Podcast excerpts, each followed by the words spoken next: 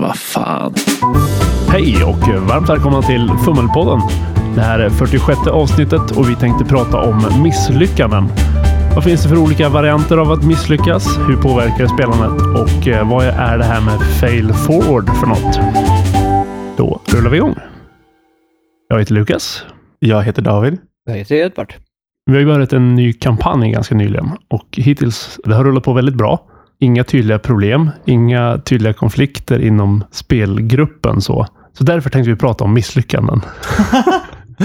Jag får bli sämre spelledare. Ja. Nej usch, nu låter jag så stryk. Förlåt. Jag tänkte att vi skulle fokusera på rollpersonernas misslyckanden snarare än våra egna som människor. Mer mekaniskt. Eller någonting som uppstår i narrativet snarare än att vi som spelare misslyckas på olika sätt. Det är roligt att du säger att vi har börjat en kampanj där allting rullar på jättebra. För det första som hände var att jag åkte på dyngpisk. Kampanjen som vi spelar är ju lite piratinriktad. Det första vi gjorde var att jaga efter några pirater som hade stulit från en av våra vänner. Och så började vi in medias res med ett slagsmål med de här piraterna. Och som du säger, det gick inte så bra för rollpersonerna på någon led. Nej. Ju mer vi försökte, desto sämre gick det på något sätt. Så den första scenen i hela kampanjen är att vi åker på dunderstryk och är sämst. Ja, och i efterhand så är jag ganska glad att det blev så. För det var en mycket mer spännande start på spelet än vad jag hade planerat. Att ni skulle vinna och bara åka hem och säga hej till alla. Så att det var ett misslyckande som jag tyckte gav mer karaktär till karaktärerna och det blev spännande att börja där. Aha, Okej, men hur hanterar vi som karaktärer ett sånt här misslyckande? Ja, precis. Hur sätter det stämningen på karaktärens interaktioner med varandra? och Så. Sen kan ju jag tycka, liksom, även om det narrativt också ger det, så ger det ju även oss liksom en insikt i hur svåra utmaningar faktiskt är. Jag tror aldrig vi har haft en utmaning på den nivån med en singelmotståndare. Plus att innan så hade vi kört eh, en ganska långdragna scenarion med samma karaktärer. De hade utvecklats och nu börjar vi om på noll. Ja. Det var tufft motstånd. Tärningarna var inte med oss överhuvudtaget. Och Nej. det blev jätteminnesvärt och bra. Och det som hände, som sagt, din spekulation var de spöar dem och sen åker de hem till vännerna och allting är bra. Och sen kan de börja göra riktiga grejer. Och det vi istället konstaterade var att vi har misslyckats med det här, men vi ska i alla fall inte komma hem tomhänta. Så vi åker iväg till en helt annan ö. Så kanske vi kan hitta något motsvarande, i alla fall ett plåster på såren till våran vän. Och sen tog det två möten, tre möten något sånt där. Eh, Och det är ju någonting som faktiskt är skapat av mekaniskt misslyckande mer än Mm. Och eh, rollspelande. Ja, ja, men Ja. absolut. Och det som är skönt är också att vi lät misslyckandena vara. För förr i världen när man var yngre så hade man bara, "Aha, ja men okej, men de kanske vinner i alla fall. Eller bråkar med några tärningslag. Och jag är glad att jag inte gjorde det, utan man lät tärningslagen vara. Ja, och så tar man ju ifrån allt som var ja. misslyckande. Ja, dels vederhäftigheten i att det som händer händer. Men man tar ju även bort möjligheten att ha ett narrativ med misslyckanden som genererar ytterligare narrativ och intressanta narrativ. Hade det varit en film eller en tv-serie tycker jag inte att det hade varit en dålig start heller. Just det här med möjligheten att utvecklas som grupp. Nu är vi de här kassa eh, wannabe-äventyrarna som åker på stryk av första bästa pirat. Stöter vi på de här senare och, och kanske inte nödvändigtvis spöar dem, men på något sätt i alla fall visar att vi har vuxit från första tillfället. Så är det en intressant jämförelse. Mm. Ja, Men om vi har spöat dem, så fyller de ingen funktion i narrativet längre. Nej, nej, det är sant. Ja, därför jag jag är ju jättesugna på att spara de sjörövarna och slänga in dem någon annan gång när det behövs. Ja. Men hade vi bara dött där, det hade ju inte varit ett jättespännande misslyckande kan jag känna. Nej, Det ska ju kunna hända visserligen, men det är ju kanske, det finns ingen mening med att göra en total party wipe fem minuter in i det första spelmötet. Och sen rollspelar vi också att vi gav upp. Ja, Erkände oss besegrade. Så att- vissa av oss. Vissa av oss. Ja, det här är en diskussion vi har haft många gånger. Jättetråkigt om man inleder ett nytt rollspel och det första som händer är att man dödar hela gruppen för att det är nya regler, man är ovan vid systemet eller att det bara blev som av tärningslagen. Sen så tycker jag att hotet ska finnas där om man spelar den typen av spel där fara är en viktig del av spelupplevelsen. Ja, och det är det som händer då om man vet att man klarar sig alltid. Spelledaren kommer fuska lite grann med tärningarna om det blir för tufft och spelledaren kommer balansera motståndet så att man alltid vinner och sånt. Det är en jättesubjektiv fråga såklart. Nej, den är helt objektiv och jag har rätt alla andra fel. Det har varit mycket sådana diskussioner på rollspel.nu gällande det här med Blorb 2097. Användaren där pratar om ärligheten mot prepp och eh, tärningslagen och mekaniken och att det genererar en mer äkta upplevelse av spelvärlden. Att den är konsekvent. Det är inte någon som sitter och har massa godtycke. Så det kan man spana in om man vill läsa typ 50 sidor trådar om det. Så här, jag, jag känner att jag vill hålla med om ärligheten mot prepp. Men sen så inser jag att nej, fast jag är ju inte ärlig mot min prepp. Utan om det dyker upp en idé som är bättre i stunden så kastar jag bort min prepp och använder den idén istället. Ja, det är ett helt avsnitt i sig. Om Ja, vi skulle ja. djupdyka i det. Men det ligger Ska vi ändå- göra det? Kan vi byta ämne prata om byta, det? byta ämne så här fem minuter in. Det som ändå det finns någon poäng i det här tycker jag, just den här möjligheten till misslyckande som jag är inne på. Att, eh, finns det inget överhängande hot om misslyckande, då upplever åtminstone jag att det är inte så mycket spänning i att göra saker. Hotet behöver inte vara att man ska dö, men hotet på något sätt behöver vara att det kan gå åt Ja. helskotta. Men alltså det här systemet som vi spelar med nu har ju att misslyckanden kan te sig både i skador men även liksom i konsekvenser. Ja, du lyckas men du får en konsekvens. Och det är ju ändå då upp till spelledaren hur konsekvensen ser ut i stunden. Mm. Det kan han ju inte planera i förtid utan det är ju någonting som kommer ur situationen, hur den ser ut i stunden. Vad passar bäst? Så att spelledarens benådan är ju fortfarande situationell. Ja, det går att spelleda på det sättet med det här systemet som vi använder. Jag spelleder det personligen mer bara på flyt. Vad är den rimliga konsekvensen av misslyckande i det här skedet? Snarare än vad tycker jag att spelaren förtjänar? Ja, alltså att man följer det som vi beskriver att vi gör. Vad känns rimligt att det händer? Vad känns Ja. rimligt att det Utifrån hur spelaren har beskrivit rollpersonens handling och, och spelledaren har beskrivit eventuell motståndare eller vad hindret utgörs av och vad risken är. Ja, men eh, det som jag tror att vi alla är överens om för en gång skulle är att vi gillar inte när ett misslyckande bara är nej, det går inte och inga konsekvenser utan det bara sätter ett stopp. Ja, jag tycker nog det. Om alternativet är att ja, det går bra eller nej, det går inte alls. Dels, jag tycker att det är antiklimaktiskt när det bara nej, nu var det slut. Och det som många traditionella system inte har någon explicit lösning för är ju vad gör man då? Får Ja. spelaren bara slå omslaget? Får en annan slå exakt samma slag? Men det har inte hänt någonting av att det här slaget har slagit när resultatet blev nej. Jag skulle ju säga att eh, jag däremot är accepterande av att den avenyn stängs. Att ni kan inte använda den här metoden för att överkomma det här men då har vi ju förändrat någonting Ja, jo, vi har i, i världen men, och narrativet. det, det är ju fortfarande en stopppunkt liksom för nu måste jag hitta på något annat för att överkomma det här problematiken. Det är ju en stopppunkt, men det är ju inte en säger det här går inte, men det går inte att göra så som ni hade tänkt det. Alltså ja, jag håller med. Det är klart att man ska kunna stoppa. Om vi försöker dyrka upp den här dörren eller vi försöker sparka in den här dörren. Ja, nej, men ni misslyckas. Den är för hård. Ni kommer inte lyckas oavsett hur många gånger ni försöker. Men det är, ju- det är ju roligare, kan jag uppleva, om resultatet är dyrken fastnar, nu kan inte dyrka upp dörren längre. Ja. Inte bara, nej den går inte upp den här gången. Nej. nej. men precis. Eller då att ni för oväsen när ni försöker upp dörren och det kommer någon och kollar vad tusan ni håller på med. Det är också en roligare konsekvens. Ja. Det finns ju mycket sånt i Apocalypse World, exempelvis.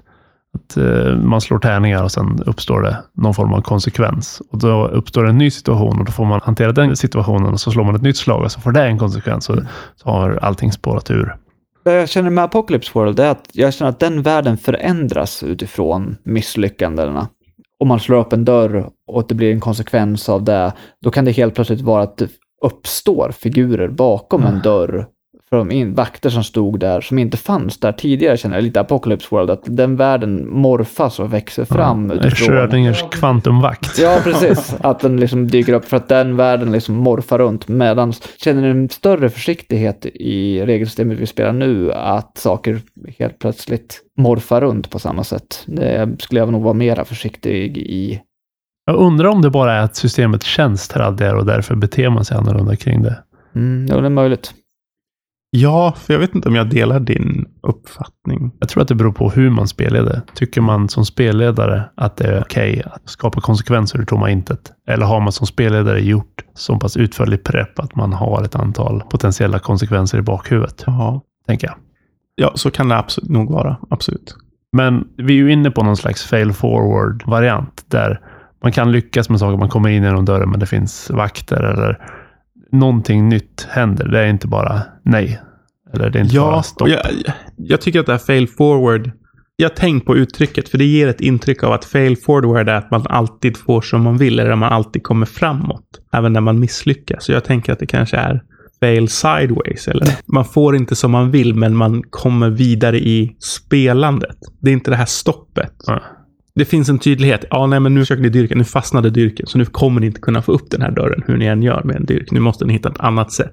Istället för att det här står och stampa på samma ställe och slå tärning om och om igen tills man får Men det skulle jag nog inte säga är ett exempel på fail forward. Om man säger och nu är dörren låst för alltid. Utan det är snarare att Nej. ni kommer in genom dörren, men där står det 50 och 11 vakter. Vad gör Ja. ni nu?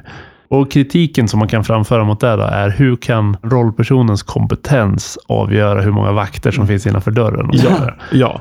Men det är väl så jag känner också. Att, att det är inte så jag vill använda misslyckandet. Nej, det ser jag mer som en konsekvens då. Liksom att ett lyckat slag, du får upp dörren, men konsekvensen är att det har slagit ett larm att vakterna ser det. Om det hade varit ett misslyckande, då skulle dörren inte ha gått upp, för det var det som var avsikten. Men det kräver ju att du har en icke-binär mekanik i grunden. Ja. Ja, Ja. För fail forward som koncept upplever jag nästan framkommer just i, i traditionella binära system. Där det är ja eller nej. ja. Men det är tråkigt, tycker spelledarna, att det bara blir nej. Så att de säger ja, men Mm. istället. Jo, precis. Det var det var något tillfälle där vi spelade Apocalypse World och det var ett totalt misslyckande på ett slag. Och det verkade som lyckat slag. Liksom, konsekvenserna av misslyckandet var, ja, ni kommer in, välkomna, vad trevligt. I de sekunderna är ju den mest nervösa och paranoida spelarreaktionen man kan ha. Ja, det blir en metareaktion. Rollpersonerna har ingen aning om att de misslyckades. Nackdelen är ju då, då kommer vi tillbaka till det här vi pratade om tidigare. Att Om frågan alltid är, vad kommer konsekvensen av att lyckas vara? Eller kommer vi få en konsekvens överhuvudtaget? Snarare än, kommer vi lyckas misslyckas? Kommer det bli en konsekvens? Kommer vi förändra någonting? Jag tycker att det är en intressantare upplevelse att ha en abstrakt och oviss upplevelse av vad som kommer hända ja. än att veta att det här är det som kommer hända. Fail forward skulle jag säga att ska man använda det så ska man inte använda det som standard. Eller det ska finnas som ett inslag eventuellt. Ja, jag håller med. Att om man alltid gör det så blir det tråkigt. Men jag gillar att det finns möjligheten. Och det som kan bli tråkigt då, beroende på ens preferenser, är ju att det får vara spelledaren i sånt fall som bestämmer. Ja, den här gången kände jag för en fail forward och den här gången kände jag för ett eh, binärt nej bara.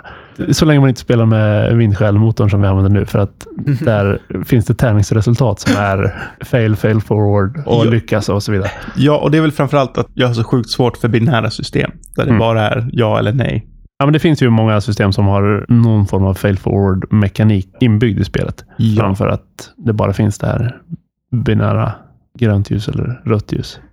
Det var en jävla dålig liknelse med tanke på att det finns tre ljus. Trafikljus i vanliga fall.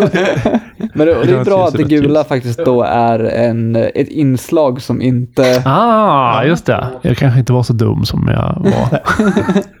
Och ibland så är det någon jävla fotgängare som bara går över Ja, gatan och man måste tvärnita. Och, Fast man har grönt. ja, för att inte börja tala om de här cyklisterna som dyker upp. Jag är inte bilist, men Där Tangentemånen där höll på att dra iväg mig till, på en lång harang om alla de här jädra hyrskotrarna i Stockholm. Ja, nej, nu, det här är Fummelpodden. Det här är inte Nordnordost. Vi håller oss till ämnet. Vi älskar er Nordnordost. Ja, det är en eh, feature, inte en bugg i Nordnordost. Samtidigt eh, kan jag känna, det här vi har pratat om, om man alltid vet vad som kan hända tappar jag ofta engagemang i narrativet och vad som händer. Jag håller helt med. För en av anledningarna som man spelar är ju för att man inte vet vad som ska hända. Och subjektivt tycker jag att eh, det är en nackdel med typ samberättarspel där det inte finns mekanik för att avgöra hur saker går. Där vem som helst kan säga att och så går det bra. När vi ändå är inne på andra poddar, det finns eh, den här smygpodden eh, som bland annat spelar med barn. Och då är det vid något tillfälle som ett av barnen säger ja, jag försöker eh, öppna dörren och jag lyckas. att de har på något sätt snappat Fått upp det här att om någon säger att man lyckas, då lyckas man. Men ibland kan jag känna att samberättarspel är lite så. Man säger någonting och så lyckas man helt plötsligt bara för att man säger att man lyckas. Och det tar Ja. ifrån lite spänning. Spänningen där kommer ju ifrån att andra flikar in saker som skapar ovissa situationer och effekter och jo, konsekvenser. det blir ju det där samberättarteatern, liksom improvisationsteater, Ja. ja. och ja men. Precis. Så att jag tycker inte att det är objektivt dåligt, men subjektivt så tappar jag lite eh, spänning och investering i narrativet. Jo, men lite samma som jag känner med friformen. Jag behöver ha tärningarna för att veta. Ja, men det är den dubbla ovissheten också, för att tärningslaget gör ju en kronologisk ovisshet. Du vet inte innan tärningslaget om du har lyckats med det du vill göra eller inte. Men det är vissa saker jag känner ibland när vi spelar att jag nästan skulle vilja ha dolda slag från SL även för saker vi gör. Där man vet att liksom, nu har SL gjort ett slag. Ge mig ett konkret exempel, är du snäll. Eh, om jag ska övertala någon. SL gör ett slag för SLP, liksom, hans respons till hur väl har han absorberat min... Ja. I så fall så vet inte varken jag som spelare eller min karaktär om jag har lyckats övertala SLPn. Där skulle jag kunna vilja ha ovissheten hängandes över mig. En annan klassiker är ju finna dolda ting.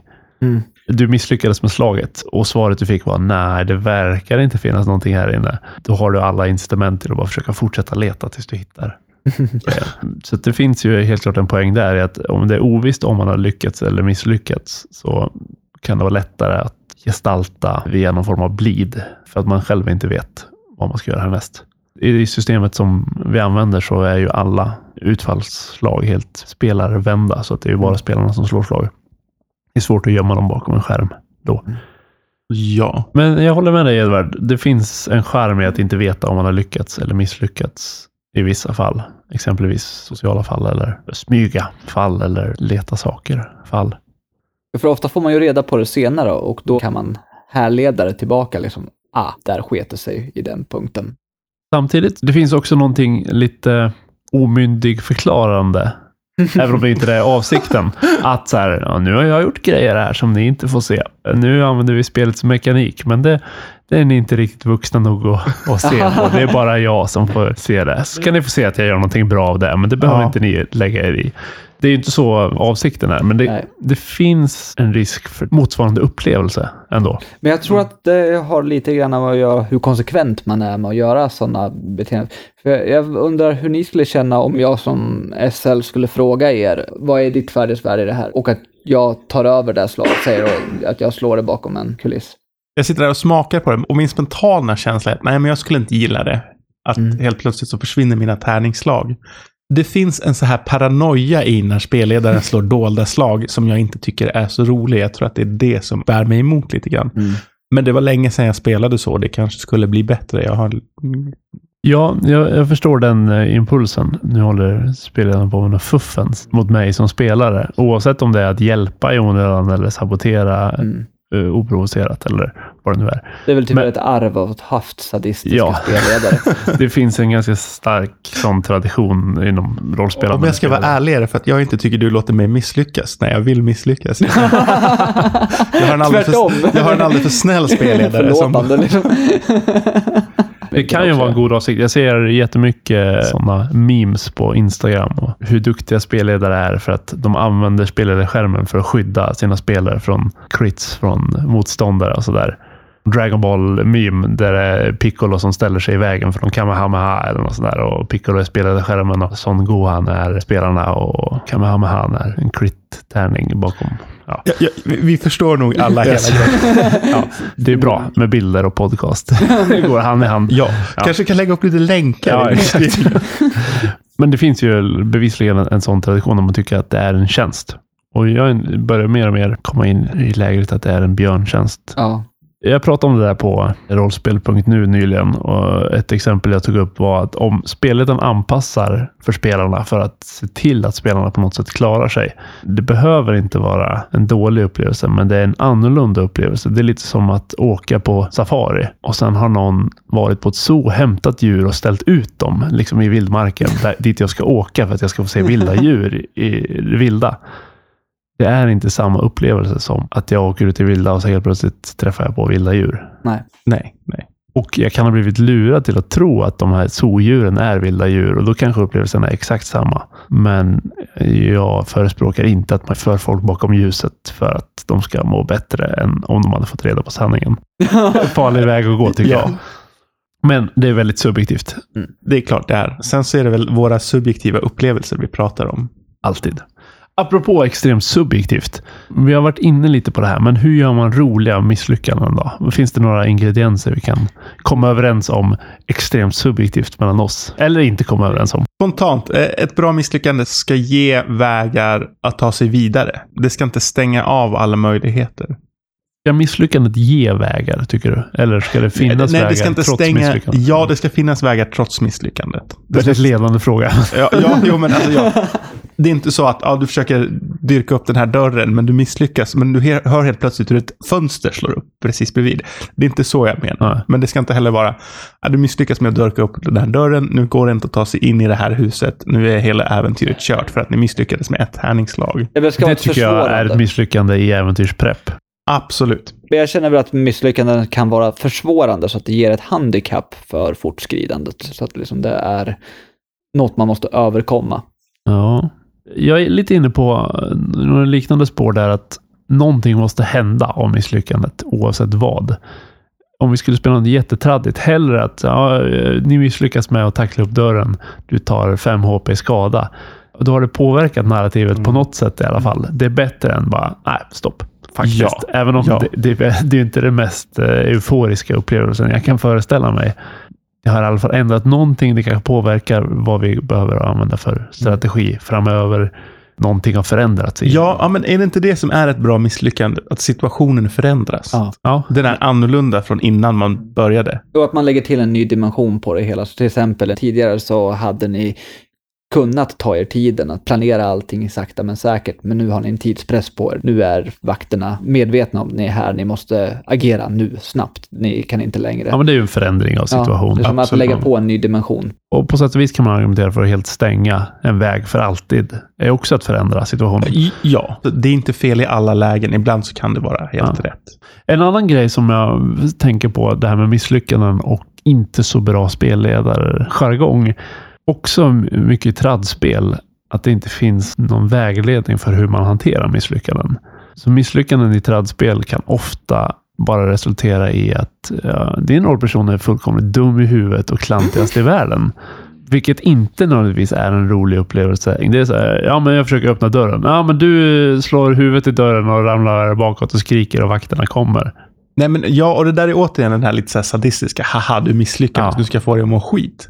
Snarare än att, ja men du är fortfarande cool. Det är bara att motståndet var coolare eller det var något oväntat Ja, som hände. det, Eller? det handlar inte nödvändigtvis om att vara cool, utan det bara handlar om hur fullkomligt inkompetent är man av att misslyckas. Liksom. Ja. Men vi Ja. hade något som vi spelade tidigare där gruppens uppfattning av karaktärer förändras på grund av ett misslyckande. Där någon försökte hoppa några stenar på en flod och drättade i. Och efter det så, även om han lyckades med slag efter det, så fanns det fortfarande en färgning av karaktären inom gruppen. Att han var klumpig och fumlig. Aha. Där. Och det är sådana saker kan jag också tycka var lite, är lite småintressanta, men det är ju liksom en social sak som sker naturligt mellan spelarna. Det är ju inte någonting som mekaniken sa skulle hända, utan det är ju... Men det kan ju vara så att visst, det finns en intressant dynamik i att eh, någon i gruppen blir mobbad för att den är klumpig. Det kanske inte är så bra när man är typ 15 år och, och håller på att trakassera en annan spelare för att ens rollperson är klumpig hela tiden. Det, då har man ofta inte den sociala tryggheten att tänka det är min rollperson och nu, det här är intressant. Strid är också en sån där typisk, nej, du, du tappar väl ditt vapen eller du hugger i luften eller vad det nu är. Överlag tycker jag nog bättre om att blanda in yttre faktorer. Om man då ska hoppa mellan stenar så är det inte att det är så klumpigt, utan Marken ger vika. Ja, eller Stenen lossnar. Eller? ja, precis. Något sånt där. Är det ett hopp mellan stenar så det enda anledningen till att man skulle ramla är att man är klumpig. Varför ens slå ett slag? Varför inte bara... Ja, Låta det känner jag hända. Min strid, det blir ju lättare med eh, när man bara har ett slag istället för massa slag. Just att ja, det är motståndaren som är för bra. Motståndaren lyckas med sin handling, därför misslyckas du med din. Ja. Tycker jag ofta en bättre lösning än nah, men du står och, tittar upp i luften och bara missar dina slag och sen kommer motståndaren och bara eh, genomborrar dig. E- Eller du missar och viftar i luften. Motståndaren viftar i luften. Alla viftar i luften i en kvart. ja, Visst. Så, nej, men, eh, jag, överlag tycker jag att om man ska spela en någorlunda kompetent rollperson så tycker jag att det är roligare att misslyckandet beror på yttre omständigheter eller för svåra utmaningar snarare än att rollpersonen helt plötsligt går från expert till fumlig idiot. Så länge man inte är ute efter den stämningen. Ja, det tycker jag är den här, viktigaste spelledargrejen från Apocalypse World. Att man ska vara ett fan av spelarnas karaktärer. Jag försöker- Ja, jag tycker om den personligen. ja, jag tycker också jättemycket om den. Att det är roligare om man tycker om dem och försöker bygga upp dem snarare än att slita ner dem.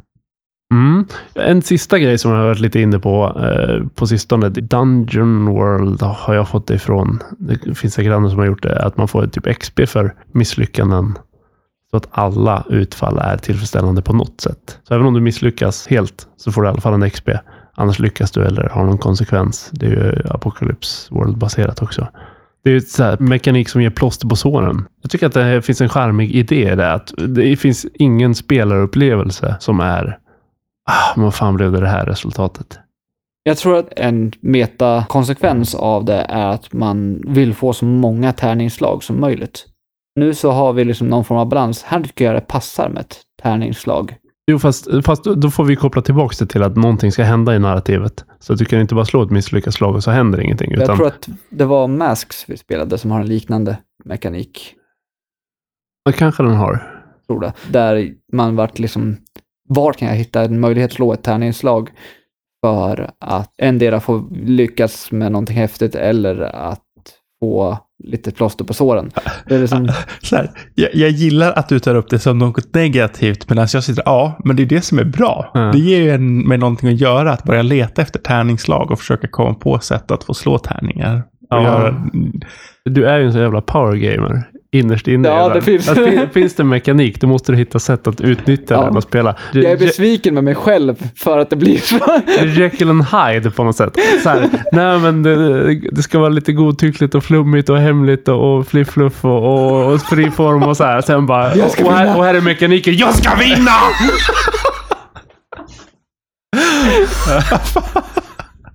ja, nej men eh, det är bra eh, att man är mångdimensionerad. ja. Men jag tror överlag så, så det är ganska trevligt med misslyckanden. Tycker vi i vår grupp. Om man hanterar dem rätt. Absolut. Vi spelar ju inte jättemycket för power-fantasi där vi bara lyckas med allting och spöar alla hela tiden. Vi har ju gått mer åt story-flum-hållet med. Det är spännande att se vad det är för narrativ och vad folk behöver gå igenom för att nå sina mål och om de når sina mål. Snarare än nu ska vi vara tuffast av alla. Ja. Så det blir ju en fråga om vad man är ute efter. Men även OSR-are som i mångt och mycket spelar för att, vinna eh, på ett eller annat sätt, ta sig igenom dungarna, är ju ofta intresserade av misslyckanden för att det är det som ger spänningen och roliga historier och allt vad det är. Ja, men exakt. Så jag tror egentligen bara att det är traddare som spelar rälsade scenarion som inte är så fästa vid misslyckanden för att det saboterar spelupplevelsen. Ja, och också här spelledare som vill berätta sin historia och rälsar alla igenom allting. Och bara vill ha några där som lyssnar på deras historia. Ja, men, men då saboterar den ju. Ja, men absolut. Och ofta har man kanske då spelare som vill leva ut power-fantasier och spelare som vill berätta en historia och sen slänger man på mekanik på det som kan innebära misslyckanden som saboterar bådas upplevelse. Alla går hem ledsna. Ja, ja, men lite. Ja, Jag tycker det är bättre att inte vara så rädd för misslyckanden. Att göra det till en del av spelupplevelsen är bra. jag instämmer. Är ni nöjda så? Yes. Ja, Tack själv. Det var på sig. ha det bra. Du har lyssnat på Fummelpodden som presenteras i samarbete med Studiefrämjandet. Du får gärna gilla vår Facebook-sida eller kanske följa oss på Instagram. Länkar finns i avsnittsbeskrivningen. Har du feedback eller tips på ämnen? Gör gärna av dig via sociala medier eller skicka ett mejl till info.fummelpodden.se.